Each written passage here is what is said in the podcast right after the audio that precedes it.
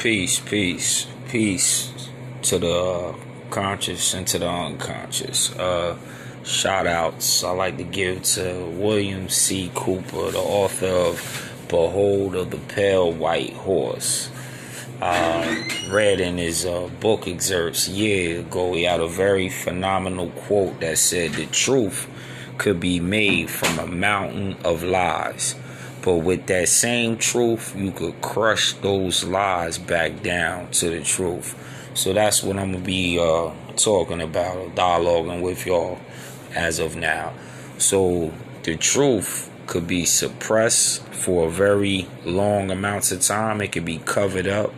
It could be hidden, but it'll always remanifest itself back into an existence to show its face.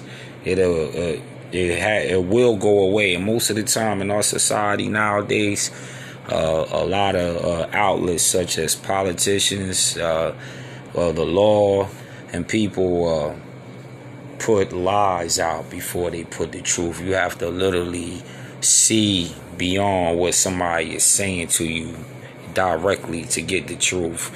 And then you have to have people awoke enough to realize that this is the truth. The people that can read in between the lines of deception.